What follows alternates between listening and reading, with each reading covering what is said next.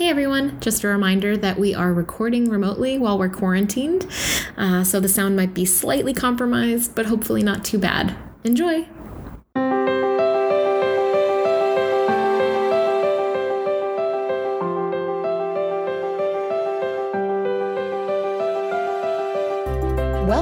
Feminists Without Mystique, a podcast where we process politics, sex, and the unrelenting fire hose of bullshit in the news through an unapologetically feminist lens. Each week, we begin by venting about the news, go deep on one important issue, call out terrible things happening below the top headlines in a segment called We See You. And then we end with something hopeful. Um, but we're going to do um, something a little bit different this week. We'll do um, our top uh, naughty and nice lists. Uh, we've put together a list of five uh, people or people, who are naughty, um, top of the naughty list. And um, five people or groups that are top of the nice list this year. Um, Yay! So woohoo! Just something a little bit different. Um, and just a reminder if you're enjoying us to rate, review, subscribe, tell your friends about us. Um, you know, we're we're a fun holiday, light little light listen that you could bring up with family members on all sides of the political spectrum. Yeah, no arguments ever. no, no, everyone's welcome. We're Switzerland, baby. uh, yeah, so things we will get into our naughty and nice um, list, but I guess some things have been happening. Uh, yeah, it turns out we like have been hacked. We've been hacked by Russia. I mean, they deny it, but they always deny it. Like when they poisoned, I'm forgetting his name now. They they don't they don't accept you know culpability for these things. So it's there's no world in which they'd be like yeah it yeah. was us but um they hacked quite a bit of things include, including the uh, us nuclear weapons agency within the energy department mm-hmm. which maintains america's nuclear stockpile so like th- that makes me nervy. And they also um, the list of affected entities apparently also includes the Commerce Department, the Department of Homeland Security, Pentagon, Treasury Department, U.S. Postal Service, the National Institutes of Health, as well as like 40 different Microsoft mm. organizations. Um, mm-hmm. and they think that they gained access by installing a a naughty little code in this software called from SolarWinds Corp. Mm-hmm. Um, and of course, that's used by government agencies, Fortune 500 companies. Uh, so it's um, a little disconcerting that uh, the Russians have had access to incredibly sensitive information for, they're saying maybe like nine months. Um, mm-hmm. So that makes me uh, nervous. I mean, Biden says he'll take cybersecurity seriously. So that's good. Trump's not really saying anything about it. No. And no. Yeah, so here we are, just hacky hacky hack. What could possibly go wrong? Oh, it's uh it's concerning. It's um I don't like hearing about it really. I mean, it's one of those things almost like global warming where you're like the, the colossal scale of how bad this could be is just just overwhelms the senses and makes me need to like go watch a TV show. It's too much.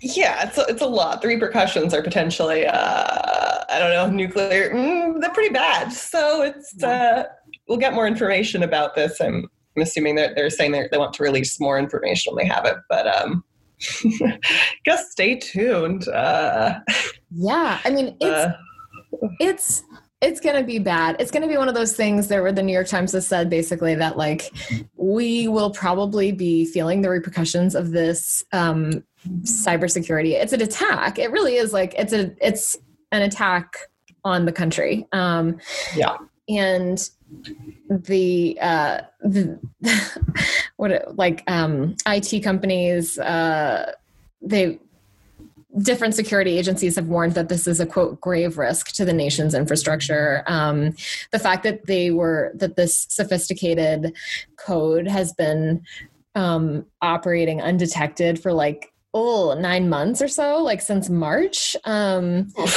and you know just attacking in a way that is um, it's just hard to know at this point like where they've gotten and what what information they have. And but it really seems like at a really fundamental structural level the cybersecurity systems in this country that a lot of key places including like you said the uh, you know different secure intelligence agencies and who you know places that have the treasury nuclear codes like uh yeah the mail the post office like electric grids. I mean it's really like you could shut down the country um it seems like with this information. So i'm i'm worried obviously like that there is um something you know that they that they have something really dark planned that that um they're going to inflict on everyone and it's going to be chaos. Like if it if like the power in an entire city is like able to be like shut down for a long time or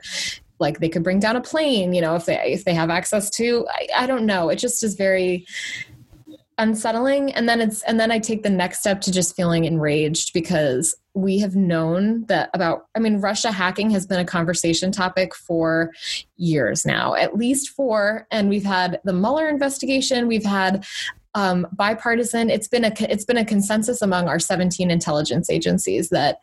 Uh, the Russians did attempt to hack our election. They absolutely did meddle.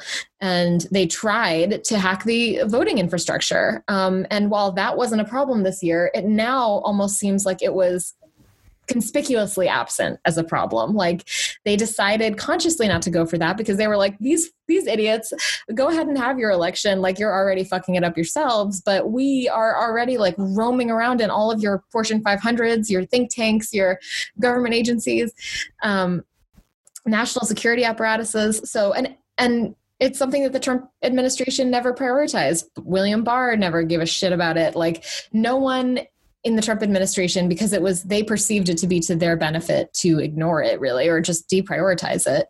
Mm-hmm. Um, this is going to be a massive thing that the Biden administration is going to have to deal with, and frankly, as with older leaders, you worry or one one worries that like I you know how seriously or do they inherently understand this issue. And hopefully i mean i think biden's smart enough to rely on people around him to but it just feels like you know the world has so vastly changed since like when he was coming up. I hope that we can impress upon him how important defensive mechanisms are in terms of uh, cybersecurity.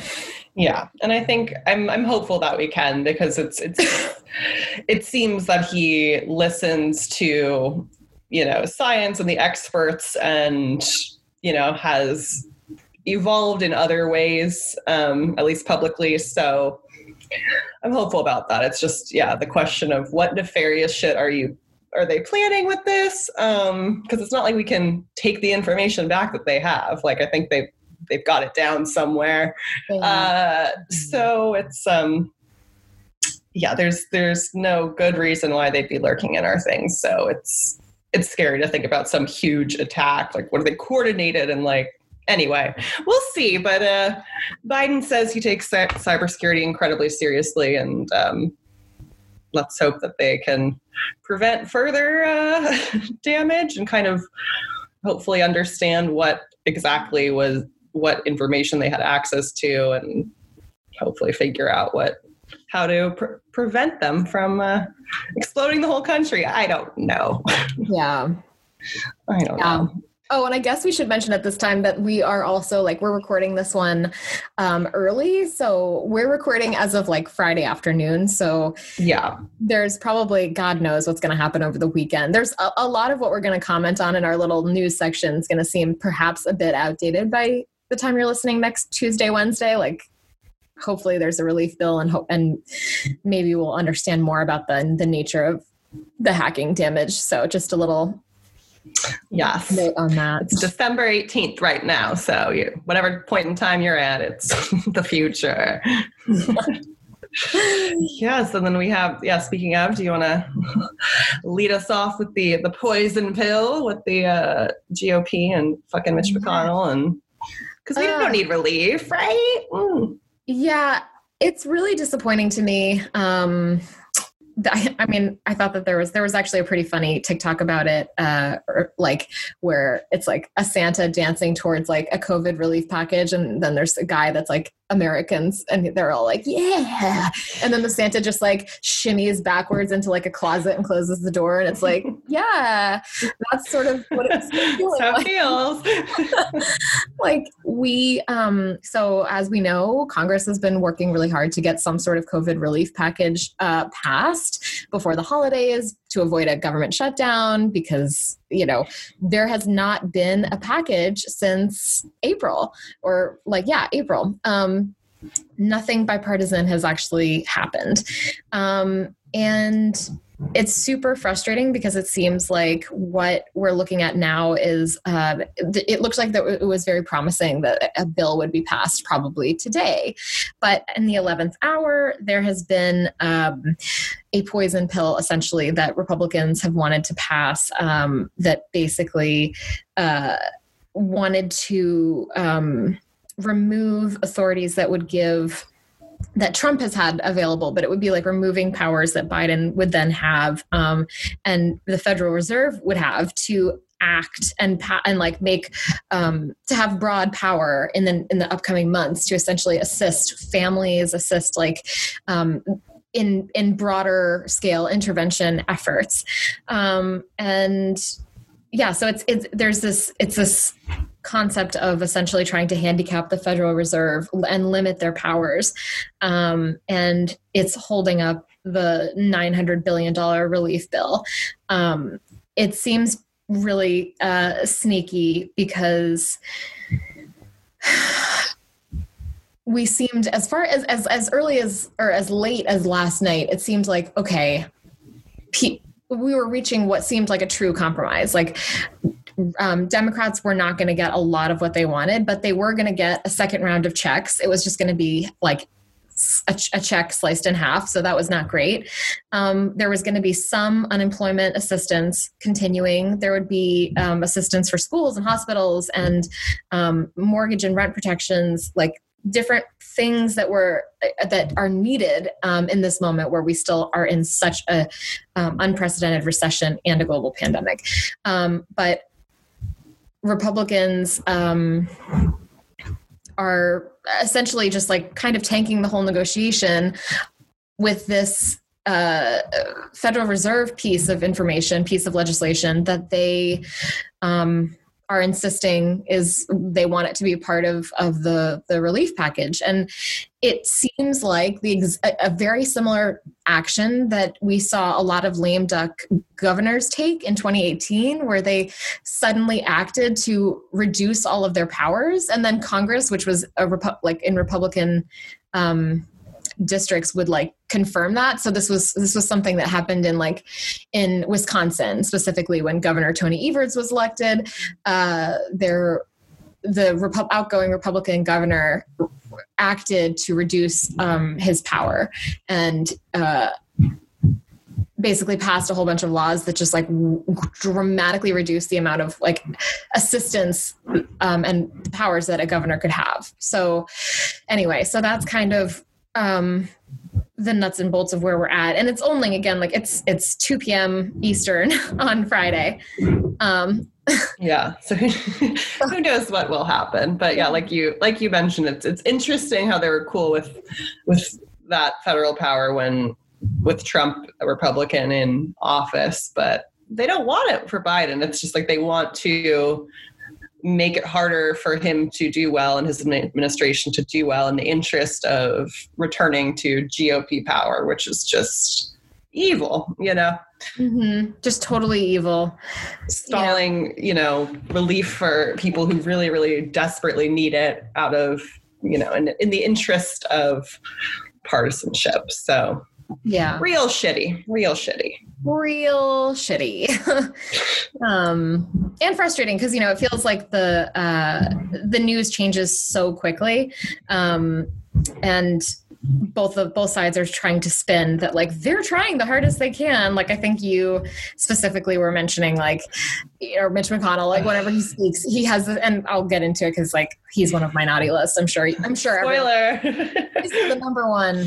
I mean it's hard because naughty is so like um, associated with like ooh like sexual things and it's like to sort of be like no mitch mcconnell you're number one on the naughty list and not and the furthest thing away from uh, sexual desire for me mm-hmm. um but yeah i i the way that he cynically speaks i mean and you know that he's fully I, I mean I don't think that he actually like he doesn't really believe that he's tried his, his hardest. You know, he, he knows what to say and he knows that he can just say lies and and use bad faith arguments. And we're at such a point where we we're just everything has been so corroded in terms of like um, government and his his the way that he even has to speak for uh, to the press. Like he he he can just say the cynical least you know just bad faith statements and um, we're all just we all just have to kind of swallow it. So it's it's frustrating um, to say the least to see this happening. Yeah. So hopefully they will get something passed uh, that will help that will help people significantly. Yeah. we'll see. Stay tuned. Mm-hmm. All right. Shall we get into the naughty, naughty people? yeah. Yeah. All right. Do you want to start the naughty since you have three naughties? Yes. And sounds good. Three naughties. three naughties. Um, yeah. Well, I will actually just start it off then with Mitch McConnell, who I um, took probably the least amount of notes on because he, at this point, I just feel like you can't have a, a list of like you cannot have a naughty list that in 2020 that does not include or f- prominently feature Mitch McConnell because he's been in public service, quote unquote, for decades, um, longer than both of us have been alive at this point. Um, and he, in large part, is responsible for the toxicity the bad faith conversations, the lack of any actual progress or or, or legislation um, in the government like wholesale. Um, he's largely responsible for there being no. Um, and sorry for the for the knocking. I have no idea what my brother is doing. Dance Dance Revolution, maybe. Yeah, it's like did stop, he stop. stomping shoes? he's tap dancing. I don't know what's going on. Um, but if it gets worse, I'll pause it and go be like, um, hi. Um, but uh, Mitch McConnell himself is responsible for, uh, you know, he he started things off. He kind of like hit a um, hit his stride in in the Obama era when we when he found out just how much power he actually had when he was able to be um, majority leader. Um, he wielded his power. Uh, with force in an in an unprecedented way, um, blocking um, federal appointments, brought blocking judicial appointments, um, and obviously culminating in like um, blocking uh, Merrick Garland's appointment uh, to the Supreme Court um, under Obama. This all led to and and, and Democrats were responsible in a certain well, not responsible, but it was hard because when you see one person willing to stoop to such a level it's hard when you're trying to play by the rules. And and I, and obama was always like when they go low we go high. He was he he sort of allowed it. He allowed it to happen by by not calling it out by not kind of getting into the mud with mitch mcconnell by not playing politics in the same way. He he, had tried to have a, a presidency that was defined by um, bipartisanship um, and and having a broad coalition of people that were working towards the better good sort of what you're supposed to do as a public servant but not for mitch mcconnell so that is all to set up that he in the trump era because of his actions under obama was allowed to run ramp roughshod over over the government. And he has he has reduced the senate to a complete joke. It was the senate was supposed to be quote unquote the greatest deliberative body in the world. And now there's absolutely it, it is like pure partisanship and that is down to him and down to the fact that we now have a judiciary that he has molded I think a third of the of the be- judges on the bench right now have been appointed by Trump because there were so many left open because Mitch McConnell refused to appoint anyone under Obama. That is going to have such a long lasting effect at the state and local level. Then we have the Supreme Court, which we've already talked about. So, again, won't get into it. We have the, the, the travesty that was um, Kavanaugh. You know, we had Gorsuch, then Kavanaugh, then Amy Coney Barrett. Coney Barrett. That one, that one to spend a moment on just because we have not had any COVID relief in months. We haven't had anything bipartisan, and Mitch McConnell has refused to take up any legislation um, since since April and then we get a Supreme Court nomination, and he he the day of just of Ruth Bader Ginsburg's death um, says we're moving forward with the nomination. He goes against absolutely everything that he has professed to stand for. He keeps moving the goalpost on those Supreme Court nominations on what's okay. You know, when it came to Neil Gorsuch, it was one thing, and then Kavanaugh was another, and then Amy Coney Barrett, it was another. So they rushed her um, nomination in, in a historic way because he all he, he knew that he had the votes. He didn't care about any of the morality around it um, or optics. He has is immune to shame just like trump. Um, so he shoved her nomination down our throats. And that is all while we've been in the middle of a pandemic and where he, he has refused to give out any, distribute any aid or work with uh, Nancy Pelosi. You know, a lot of the time when we hear about the, the, the aid packages, it's been Nancy Pelosi working with Steve Mnuchin, the Treasury Secretary. We do not, we do not hear or see um, Nancy Pelosi working directly with Mitch McConnell in any, in any way. Um, there's also the fact that Mitch McConnell has presided over the least productive congressional sessions in American history. Um, he normally, and when we look back at like sessions from the 70s, like Nixon era, you know, the Congress was passing seven to 800 bills a year last year under Mitch McConnell, it was less than 100. It was, I think, in the 80s. Um, that in terms of bills that were passed, a lot of those were just extensions of other bills that had already been passed, just extending them along, or they were renaming buildings. It was like not important shit. Um, I, I just feel like in this moment, Mitch McConnell, I mean, it, it's hard because I feel I almost get tongue tied because it's it, I'm so upset. I mean, I think that he represents the absolute worst motivations of this country. He is the a, a, a deeply cynical, bad faith actor who should his legacy should live on in infamy. He should be. We should construct every law that that is about um, legislative process, uh, keeping in mind that there could be another person named Mitch McConnell who would be in office. Every law should be constructed around what could keep Mitch McConnell in line and force him to do his job. If he's a public servant, he should be acting as a public servant in the public interest. He is not even popular in his own state. He, even though he did get reelected, he um, and his his state, by the way, takes a lot of federal money for someone that doesn't want to give. It, Kentucky doesn't actually contribute much in terms of um, taxes to the federal pot, but they take a lot out because they need a lot. Um, they need a lot of help.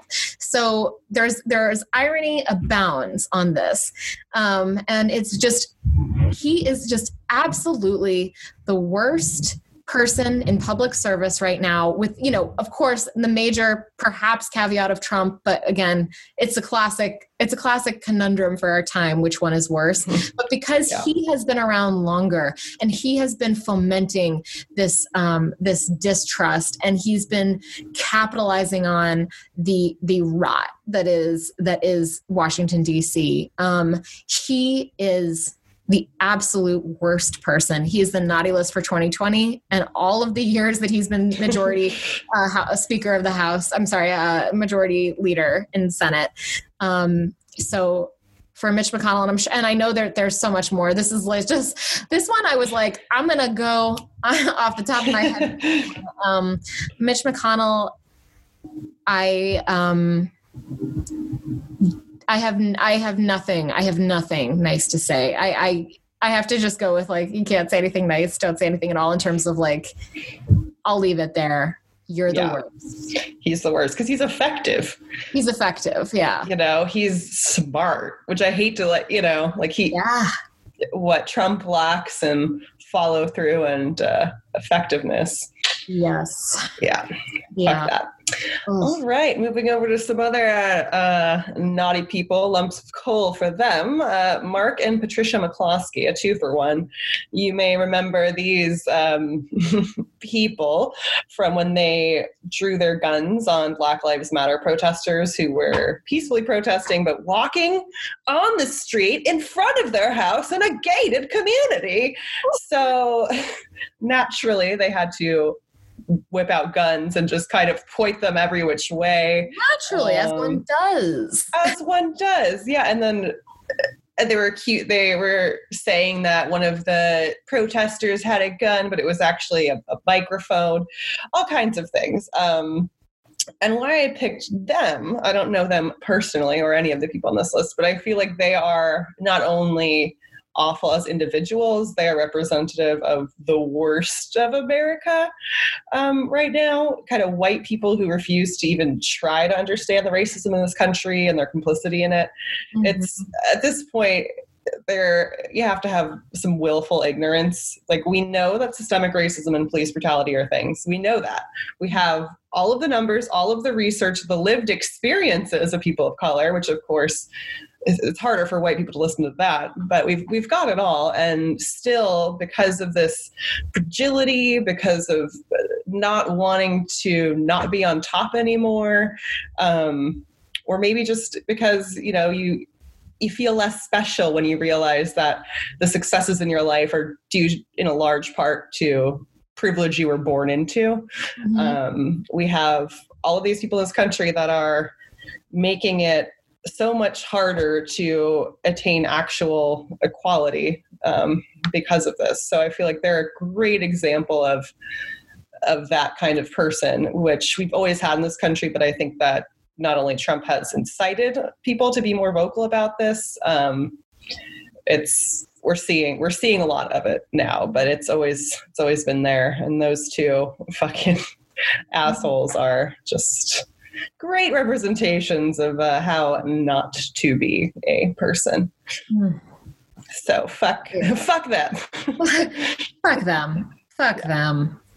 God, they also like spoke at the DNC or the RNC. Like, yeah, oh, like yeah, which is also just like they are lifted up by a certain, just like Kyle Rittenhouse. You know, it's like they're American heroes for pointing their guns at black people who weren't doing anything wrong. Okay. Hmm. right. I would love to see the tables turned. It's like if that was a black couple trying to defend themselves against like a, Yeah. you know white supremacists. You know, like Yeah. we had the cops would be called, and it would you know it's like who. It, it the whole concept of stand your ground like literally only exists for reckless white you know white people um yeah it's it's just part of yeah it's it's just an excuse for racists and homophobes and transphobes to kill people basically It really is. Oh, fucking fuck. Oh, well, next on my Hanadi list um, would be uh, Attorney General William Barr, um, who just resigned earlier this week um, with one of the most like nauseatingly sycophantic letters that I've ever read. It was disgusting. Um, and he left because he was he was it seems like i mean we don't know for sure but that he was getting on trump's bad side because he had it's become clear that there was an investigation into hunter biden's financial dealings and that barr um, didn't disclose those in the middle of the election cycle which is like again the lowest bar that for him to reach is is to continue the policy of of the fbi and of the justice department not to release these types of things. Um, but yeah, that was that was enraging um, Trump, and then it also Trump was also pissed because uh, Barr has essentially made it clear that he was not going to be um, helping to facilitate Trump's just general undermining and overturning of the uh, free and fair election that we just had.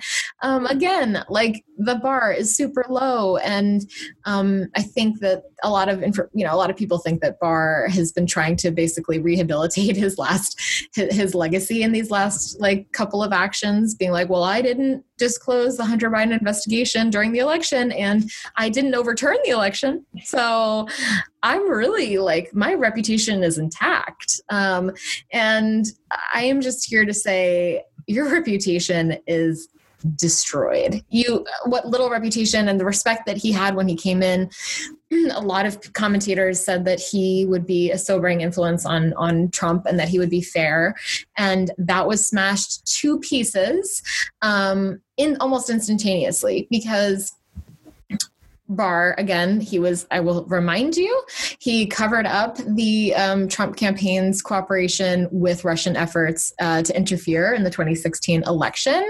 Um, in his resignation letter Barr said it was quote an effort to cripple if not oust your trump's administration with frenzied and baseless accusations.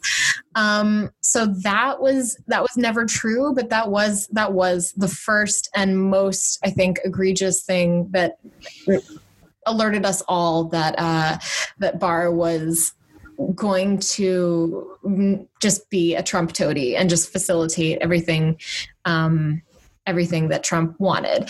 Barr hides behind this like legal theory of the unitary executive, um, which is a which construes presidential power to be extremely broad, um, and under that broad of a reading, it would be hard for the Mueller report or for anyone to really tell Trump he can't do anything, um, which is just you know convenient when it's like when there's a Republican in power. But I'm sure the theory of the unitary executive falls completely apart as it already is with Biden, where they're like trying to kneecap his powers. Um, via this COVID bill. It's just like, no, the president, uh, that's what the legislative body's for. Suddenly everyone's piping up talking about the separation of powers as soon as there's a Democrat in power.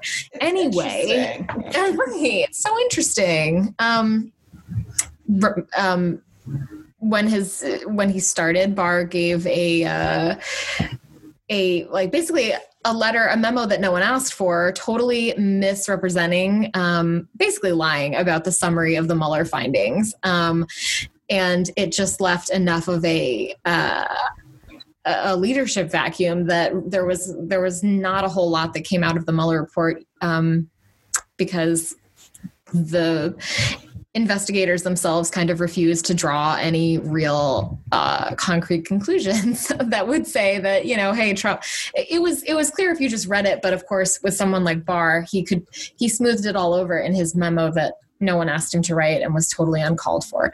Um, it's been pointed out that Barr has acted like Trump's personal attorney rather than the actual attorney general of the United States. Um, he dropped the case against former National Security Advisor Michael Flynn, um, who had already pled guilty to federal crimes, which led the government to be in a position where it was like, we're dropping we're dropping a case that um, we actually had a case for before. It's you know confusing. Don't look too hard at it. Um, he fired the U.S. Attorney for the Southern District of New York, Geoffrey Berman. Um, which was in retaliation for the division's investigation into Trump and his associates. And he also tried to lie and claim that Berman had resigned. And there was that whole like day where where there it was like playing out on Twitter where Berman was like, I didn't resign. And he's like, yeah, it was just ugh. Um, Barr personally ordered this year the violent dispersal of lawful protesters from Lafayette Park in DC so that Trump could do that egregious photo op. Um, in the middle of the Black Lives Matter protests after George Floyd was murdered. Um, and he's been super anti anti Black Lives Matter in in all of his um, ensuing investigations. Uh, he he um, has tra- opened cases against different protesters. He also presided over um, the like unmarked vehicles and like people without badges who were just like clipping people off the streets in Portland, which we still like don't really have real answers for aside from you know they're just people were held without being told what they were being charged with and then um, released. He had the uh, the cities that were anarchist cities, anarchist jurisdictions, basically Seattle, New York, and Portland. He just doesn't like us. He threatened to remove all federal aid. Um, he also um, attempted to shield Trump from the defamation lawsuit filed by E. Jean Carroll, um, arguing that Trump was acting in his capacity as president when he denied knowing Carroll before he assumed office and thus could not have sexually assaulted her, as she alleges. I would love for any lawyer to tell me how that makes any sense um, and why the Attorney General of the United States should be at all involved in that type of defamation lawsuit against a citizen and and the president. Um, cool. He also reduced the um, sentence of Roger Stone, and he has ordered and is overseeing, as we speak, an unprecedented number of executions. Um, a lot of them were, a, a, couple of them are with people who were um, uh, mentally ill, and uh, there's there are reports that he told confidants that he's quote excited about it and hopes to have as many as possible. Um, he he is presiding over 15 people being executed um, by the time he leaves office. Um, and that's five times the three executions that had been carried out by the federal government in the last 50 years. Um, it's uh, the the two most recent ones are um, the first to be carried out by a lame duck president since Grover Cleveland in 1889.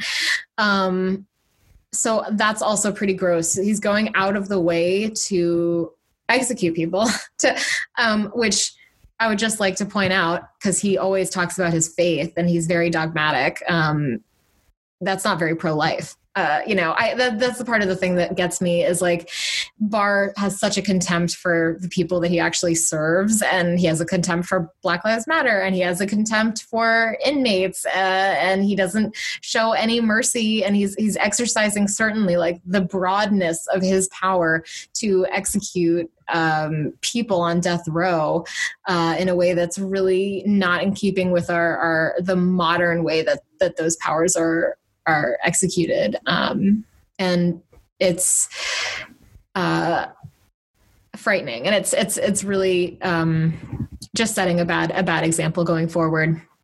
Um, he he similarly to Mitch McConnell is someone who in 2020 has absolutely solidified himself as like I think he's the worst attorney general in modern history but possibly in history. Again like it's hard to judge but I I it's hard to find someone else who who has operated with such an impunity and um, a disinterest in actual public service and absolutely has been a sycophant of Trump's. He hasn't acted independently as he should as Attorney General. Um, he is someone who has also said history is written by the winners. So, this pugnacious asshole you're on the naughty list. You're on the naughty list. we see it, naughty list. naughty list. All right, we can't do a naughty list without mentioning Trump. Um, Donald Trump. Mm. He, in his four years as president and in his life before that, he's done so many awful things. I'm going to try to focus just on some of the lowlights of 2020 um, because we could do a whole episode on like one month from 2020 of Donald Trump, one day, honestly. Um, we started the year about, uh, I think it was, yeah, three days into the year when Trump authorized the drone strike that killed General Soleimani, um, which led to some really scary days that included a retaliatory strike by Iran um, on bases that were housing the U.S. troops in Iraq. So that was that's kind of how we uh, started the year. Mm-hmm. Um, he's mishandled the, co- the COVID pandemic every fucking step of the way. Um, before the pandemic started, you know, Trump had fired the pandemic response unit that the Obama administration had put in place. They, he had cut funding to the CDC, shut down research labs that were set up as early warning units, including one in Wuhan. Mm-hmm. Um, and so that was all before it. And then this year, he has he didn't give states the things that they needed. He basically forced states to figure out 50 of their own plans to to deal with COVID. Um, and then when they would come up with things, you know, he would do things like tweet "Liberate Michigan." Uh, he downplayed the virus constantly. You know, we know that he knew that it was deadlier than the flu, that it was airborne, and then he lied on live TV about it repeatedly, repeatedly, repeatedly. He didn't even wear a face mask in public until July 11th. Um, which is insanity. When he tested positive, some naive people thought maybe this will change him. Maybe he'll finally understand. Mm. No, like he, I think we all remember when he went on the little joyride in in the uh, hermetically sealed vehicle with a Secret Service agent, putting the Secret Service agent at risk because Trump wanted his ego stroked. Um, and then, of course, he gets back to the White House and continues to generally be shitty when it comes to COVID. Um, he is responsible for the fact that so many people have died because he has, like I said, he's mishandled this every step of the way when it comes to testing, when it comes to giving people correct information, when it comes to allowing agencies like the CDC to do their job.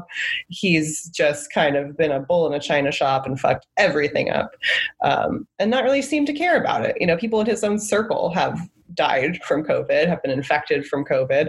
And uh, yeah, overall, we'd, we'd give him an F rating for the, the handling of this pandemic. He's yeah. um, averages more than 50 lies a day, um, mm.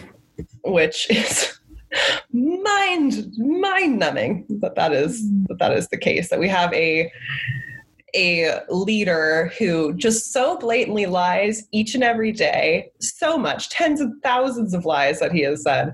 Um, and you still have people that believe everything that comes out of his mouth. I don't understand it. He, speaking of the Russian hacking that we mentioned at the top of the episode, he threatened on, was yesterday, to veto the National Defense Authorization Act, which includes money to help prevent such cyber attacks. Mm. So really, really going out with a bang there. Um, of course, he's been stoking racism. We all remember when he said there were good people on both sides, referring to Nazis and, and protesters. He is, with his words and his actions, has has made race relations worse in this country.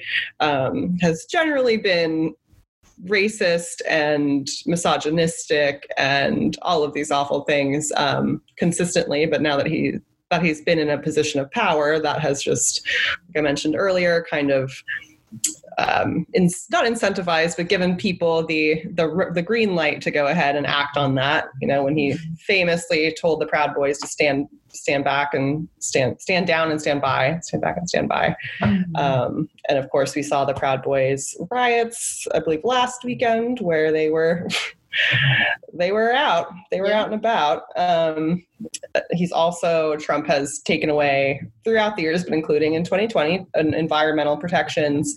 Um, trying to he's you know trying to falsify environmental impact reports so that drilling and things like that can take place in formerly protected lands um, mm-hmm. there's not really an area that he has not kind of gotten his little paws in and, and fucked up in this in this country there's there's not a lot i could say he's he's done well and it's just uh, he's his whole life, it seems, he's been able to get out of any kind of situation he finds himself in that he doesn't like, you know. So the little silver lining of all of this seems like finally his fixers can't fix this and he is going to be out of the fucking White House and hopefully in jail. Mm. Yeah. But of course, he's talking about trying to pardon himself and pardoning his family members and Rudy Giuliani and who, who knows who else, everyone. Um, so, in summation, I guess it's just having someone who is a narcissist, morally bankrupt, um, not capable of critical thinking or empathy. Just kind of having this person in charge of the country, it turns out, was like a really bad thing. Um, it's, I think he may go down as, hopefully, he'll go down as the worst president in United States history. Otherwise, what's coming in the future? Um, but yeah, no naughty list would be complete without without Donald Trump, and he just is the he represents everything awful and kind of like you were saying, like Mitch McConnell, but he's just less intelligent than Mitch McConnell. So he's not, I think part of what has saved us from even more awful things happening under Trump is his inability to um, really be a, a human being who, who has long term goals. He's just a very short sighted, emotional, um, very emotional leader, you know, which is always interesting when you think about people criticizing the idea of a woman in charge as being too emotional and you look at all of his outbursts over the years. Um, mm. Fuck you, Donald Trump. He is, he would have been on the naughty list every year as well, but um, yeah. Can't, can't not mention that guy. You can't not mention him. You can't. You got to bring him up. You got to bring him up. yeah, his list his list is long, and there are podcasts, many podcasts, singularly devoted to all of the ways in which he is awful. Yeah, um, and continues to be. Yeah, and continues to be. I actually, and as we were. um as you were talking about Trump, I just uh, I checked the Twitter um, and there's a business insider has has news that Jared Kushner helped to create a Trump campaign shell company that secretly paid the president's family members and spent 617 million in reelection cash. Mm-hmm. Like it they are grifters. They're grifters. It's like they're denying people basic aid that like so many other countries have figured out. You know, Canada is giving their citizens like two thousand dollar checks a month. You know, there's there we more people died in one day yesterday in the US than in Japan from the coronavirus all like total.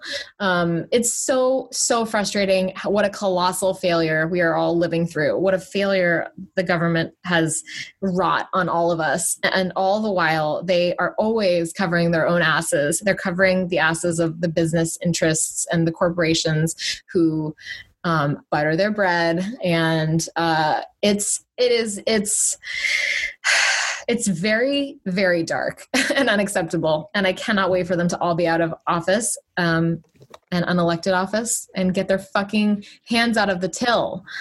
Um, anyway that wasn't uh, just like a little side rant. Um, yeah my last naughty person is um, rupert murdoch. Um, this one set me off actually this morning because I was going to go with someone else, and then he so Rupert Murdoch received the um, COVID vaccine last night. It was happening at the exact same time that Tucker Carlson uh, was peddling vaccine hesitancy, and he was focusing on an allergic reaction, a rare allergic reaction, and suggesting that viewers should feel nervously about the uh, the vaccine. And the he, he called the vaccine um, a marketing campaign.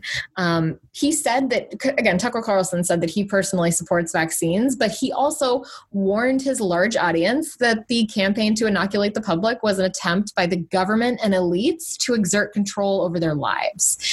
This is at its core the the contradiction of of Fox News and of of the toxic global empire that uh, Rupert Murdoch has overseen for the like last thirty years or so.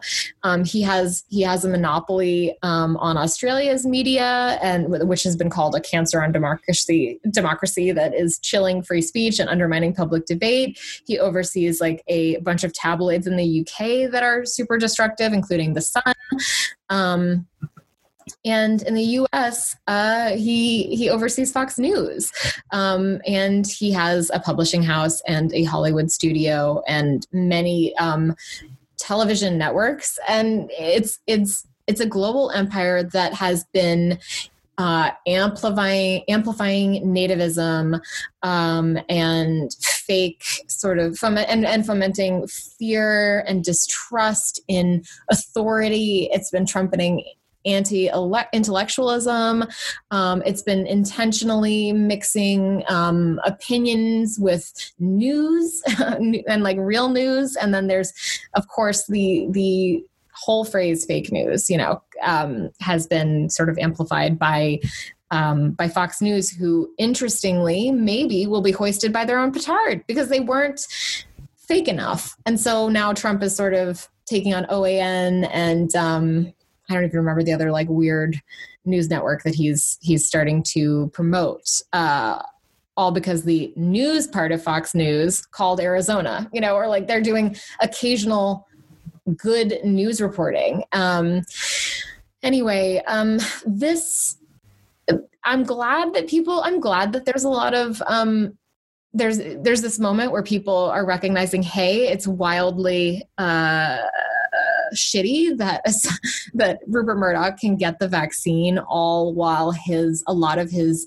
uh, news outlets are actively sowing discord and distrust and um, not so subtly discouraging people from from trusting these uh, 95% effective vaccines that have gone through clinical trials and have been vetted by the FDA. Um, it's uh, it's sinister. It's it, it's that it's that anti-intellectualism, anti-science. Um, he. Uh, the Sun, um, which in the UK uh, sort of helped to sow that discord that led to Brexit. Um, in Australia, um, it helped repeal a carbon tax for, um, and it's uh, he's just a very dark figure um, who has wielded a lot of um, hard and soft power over over the years and created helped to create the media environment that we're in now and the uh, the divisive space that we all that we all live in in um,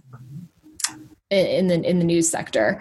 Um, so I just thought it was it was um, kind of the pinnacle of everything that's that's that's broken that this man because of his wealth and because of his age um, and because he's in the uk where they have a completely different healthcare system uh, was able to get the vaccine yesterday. And um, meanwhile in the us there are going to be thousands of people that die today um, and the next day and the next day and the next day because of the failure um, of management of the uh, people that Rupert Murdoch has promoted and supported and poured money into, and then just poured a lot of bad faith, like inane, um, anti intellectual news coverage um, that has created a just a populace in America that is distrustful and uh, uninformed and hateful. So Rupert Murdoch, you're on the naughty list. Naughty list. All right, moving over to the nice list. Yeah. All right, we'll start out with uh, Dr. Fauci. Predictable, I know, but we love a Fauci. Yeah. Um, he's another one who's he's been in the game for a long time. Uh, he's been the director of the National Institute of Allergy and Infectious Diseases for like 36 years. Um, you know, he was helping with AIDS, with Zika, all kinds of things. And he's really come to uh, public attention this past year. He's um, he's a no nonsense, pro science, he doesn't sugarcoat. He he won't be pressured by politicians. He's gotten death threats uh, left and right. He has to walk with um, with security. His schedule. Uh, I did an interview where he was talking about his schedule. He's like scheduled within a minute of his life every day. yeah. He's he's really out there doing. In contrast to some of these other people, he is a true public servant. He he tells us the truth he gives us the science. He wants to help people. He wants to save lives. And he's one of the rare, I think part of why we've grown to love him so much is he's one of the very, very rare public figures of 2020 that we can trust that he he has shown us that we can trust his very existence has been cathartic you know it's like in in all of this and all this madness, it's turning to people like him and, you know, Rachel Maddow, who's not on my nice list, but she's always on my nice list, who show up, tell us the truth consistently um, in a way we can understand. And he also leads by example. His, um, his 80th birthday is right around Christmas, and he's going to be celebrating his birthday and the holiday with just his wife. Um, and he is you know so he's out there walking the walk talking the talk and if he hadn't if he had been absent, I mean, on the coronavirus task force, it's like he was one of two medical professionals, you know. So having him, I can't imagine how much worse this pandemic could have been, but I am sure it would have been much worse without him. And it's just there's just kind of a uh, a quiet dignity to him, and I have appreciated having him to look to as an authority and as a voice of reason and science through this wild year when you know the president we couldn't trust anything he said and his administration can't trust really anything they say and dr deborah birx kind of had some sketchy moments so she's not on the naughty list but she's not on the nice list either yeah. so i am eternally grateful to to dr fauci um, for doing his job, which normally shouldn't get you on the nice list, but in the environment he was working in, he could have quit. He could have given in to the pressure, like so many fucking people have. Mm-hmm. And he just stood up there and and told us the truth and tried to help. So, yeah, thank you, Dr. Fauci. We love you. Thank you, Dr. Yeah. Fauci. We love you. Zaddy or Grand Zaddy, maybe. I don't know. Um, okay, so speaking of, because you put it so well when you said, you know, he he Fauci he shows up and tells us the truth consistently. Um, that is why I picked uh, AOC. yes, Ocasio Cortez, Congresswoman, Queen, um, because because of just that because she has remained her most positive strong and articulate self in the face of relentless bad faith attacks. Um, she is someone who knows how to use social media to sort of get across what we need to know in, a, in simple terms. Um, and she's clear. She's clear. She's unapologetic. She unapologetically puts people in the working class first, which makes me so proud to be a member of of the same party as her. Um, it it makes it's always comforting to hear from her. She was the first person who actually gave me some some calm, and she she sort of assuaged my grieving, frayed nerves the night that we learned about RBG passing away. Um, because I I saw that she was going that Alexandria Ocasio Cortez was going live on Instagram, and I just you know I clicked on it and I felt better afterwards. She was she was speaking to us in our grief, but she was remaining clear eyed and realistic about what needed to happen in the coming days, weeks, months ahead, how much harder the fight was going to be without RBG in the world and on the court.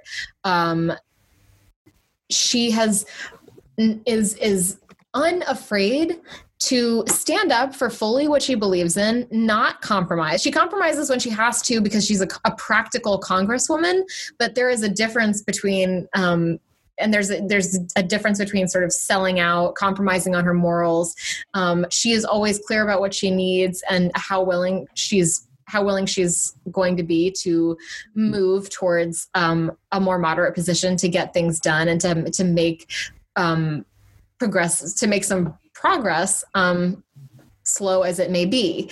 Um, she is always annoying the crusty congressman. Um, because she's continuing to punch above her weight in terms of the her, her intelligence and her age and her experience um, she's always finding authentic ways to communicate her core values um, and communicate why it makes sense. And not only why it makes sense why it is in our fiscal and human interests. Like why it is in a societal interest why it is like fiscally sensible what she's proposing.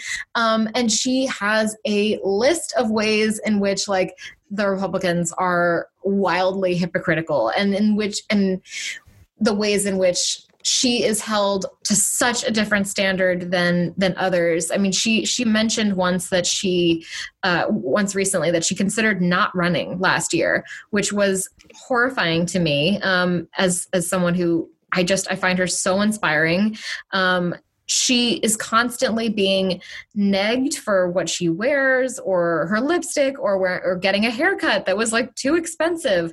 Um, and it's uh it's a it's always a one-sided thing it's always just directed at her because she is um an incredibly inspiring uh, public figure. And uh, I'm just so grateful to have her on our team. I'm so grateful that she is relentless in her pursuit of. Uh, uh justice, fair fair wages, environmental justice. Uh, like she is out there on the front lines every single day, and she somehow remains um, positive, uplifting, inspiring, and she has like just a beautiful kind of fresh glow about her all the time. And it's it's it makes me feel better to whenever I get a dose of AOC um, in my life, and especially in 2020, I'm so grateful to her. So she is on the nice list for me. Yay! All right, next on the nice list, powerful women. Yes, Stacey Abrams. Mm-hmm. Um, she has been working on voting rights issues for decade. Um, but we were she sort of came to the public forefront in 2018 when she barely lost the race for governor, um, and there were there was a lot of voter suppression uh, happening in the in that race. Mostly voter suppression, trying to suppress votes from um, black voters. And after she lost by a small margin, I think it was like 50 something thousand votes, um, lost unfairly, in my opinion. She just got back to work. She launched Fair Fight, which is an organization that encourages voter participation and fights suppression. They registered close to a million first time voters in the 2018 to 2020 um, time frame. I we have her and the people she works with in her organization to thank for winning Georgia. The last time Georgia went blue was in 1992, um, and I part of the I don't know what's going to happen in Georgia with the runoff, but if we manage to pull off uh, two Democratic victories there, we will have Stacey Abrams again to thank for that.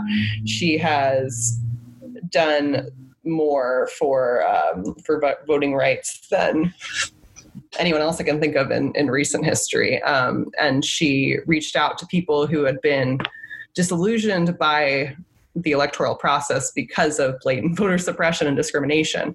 Um, and I'm hoping, hoping that other other places, other people will see Stacey Abrams and her organization and the example that she's led, and will start to take the lessons from what she's done and apply it to where they are. Um, mm-hmm. Because she's she's shown that you know we can we can get we can get things done because a lot of people did not believe in her in 2018 when she was when she said she's gonna fucking flip Georgia, um, and she's the first to say she didn't do it alone. Um, she works with a lot of great people, but she is a leader. She is a role model. She is an amazing human being who um, I'm just so grateful for. Um, she's she's a queen, and I can't wait to see where she goes and we all need to be thankful to her, um, to Black women in general, for always getting us out of these situations. Yeah. My God. uh, Stacey so Abrams, you are on the nice list. I'm sure oh. she's so glad to hear. sure she's honored. she's honored. The greatest honor of her life, I'm sure. Um, speaking of someone who I'm sure will personally hear about this and be completely just smitten, um, Hillary Clinton is my other for the nice list. Um, I've been thinking about her a lot lately, but I, she's kind of always, she's always like right behind my thoughts. You know, she's always kind of there, um, especially as we've gone through these four years. And um, I feel like she has carried herself with with a huge amount of poise and good humor throughout this nightmarish presidency. Um, she has been graceful and inspiring and um, navigated, I think, like a space that's so hard as probably as like a former first lady but also a you know a former senator and a former secretary of state and um, someone who is just like indelible in um, modern American politics. But uh, and everyone has an opinion about her, and every single thing she does is like so picked apart, and and people are so offended by her presence, basically anywhere. Um, I just feel like she has always she's she's still to this day um, relentlessly committed to public service and improving the public good. Um, she has her Onward Together Foundation.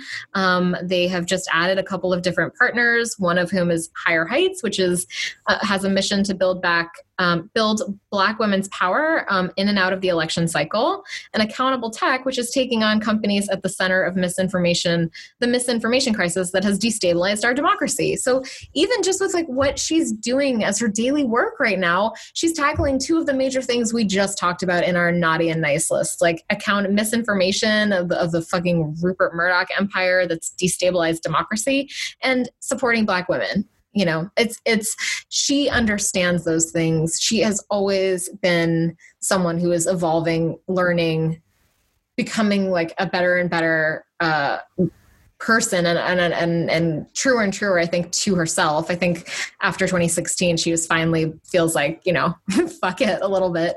Um but the fuck it version of hillary clinton has just been even better than the versions that we've had before.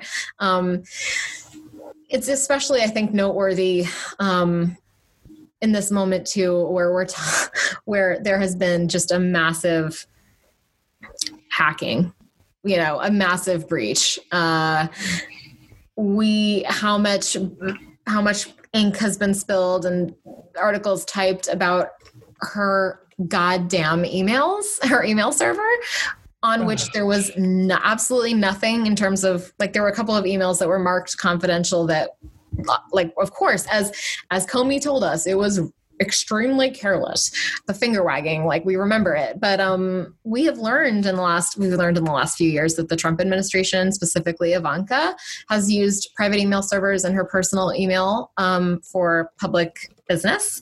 Um, we know that James Comey actually forwarded stuff to his Gmail that he shouldn't have, um, which I haven't, you know, it's like those are those news items came and went for most people, but not for me, who will carry this grudge forever. Forever. um, you know, and I'm sure that it's it's it's tough for these types of things to come out and for um, Hillary Clinton to basically see uh, the way that she was just uniquely treated. I mean, we have a president who says he's treated so badly, the worst, maybe worse than Lincoln, um, you know. But uh, I just, I again, like I, I had to pick um, another public servant who has who continues to make me so happy and proud that I am I'm on this team and that we're all fighting for the right things and who I can only hope to be like as as graceful. I mean, and unflappable and um, pragmatic and optimistic and uh, as as still as dedicated to helping the greater good and to um, being a team player for pub- the public interest as as she is. So, um, Hillary Clinton, nice list forever. nice.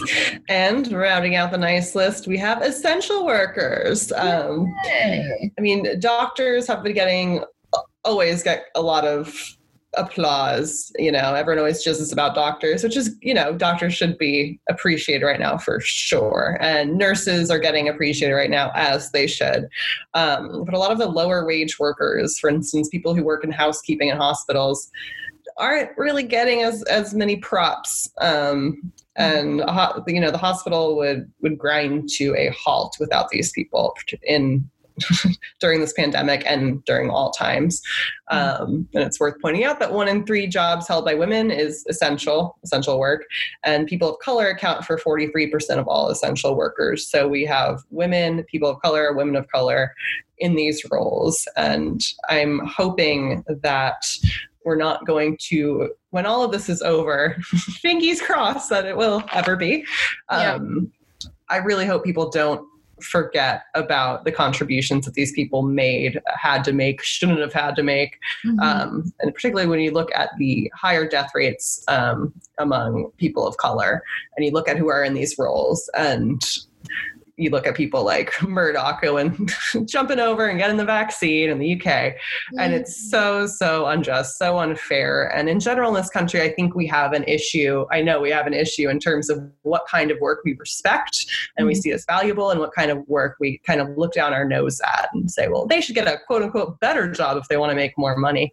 Well, then who's going to do that job? And what's wrong with this job? You know? Mm-hmm. So I'm, I'm hoping that people will eventually start to see that there is value in work outside of you know working in tech or this and that or oh i have this cool job in pr i have this or that. Like these are the people to be thankful for and grateful to um, for eternity. And the the, the, the cost to these people not only in terms of, you know financially but in in terms of the emotional burnout, everything that they're they're dealing with. Um, they they can't really stay home.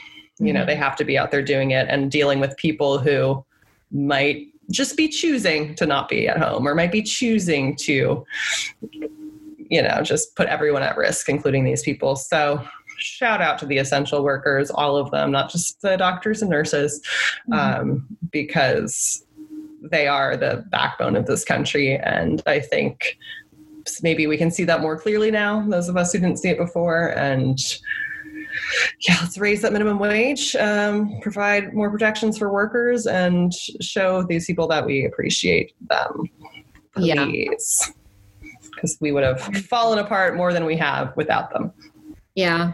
Hear, hear. I, I, you know, if there's if there's ever a clearer way in which to have some sort of designation that like if you are an essential worker you get like this level of healthcare you know or like mm-hmm. you this all of these jobs that have been deemed essential. It's like well how are we valuing essential you know? Yeah. Oh for sure. Yeah like my new job it's, it's i'm contracted so my health i have health insurance. I have to pay a, a chunk of money for it and it's not super great. So, mm.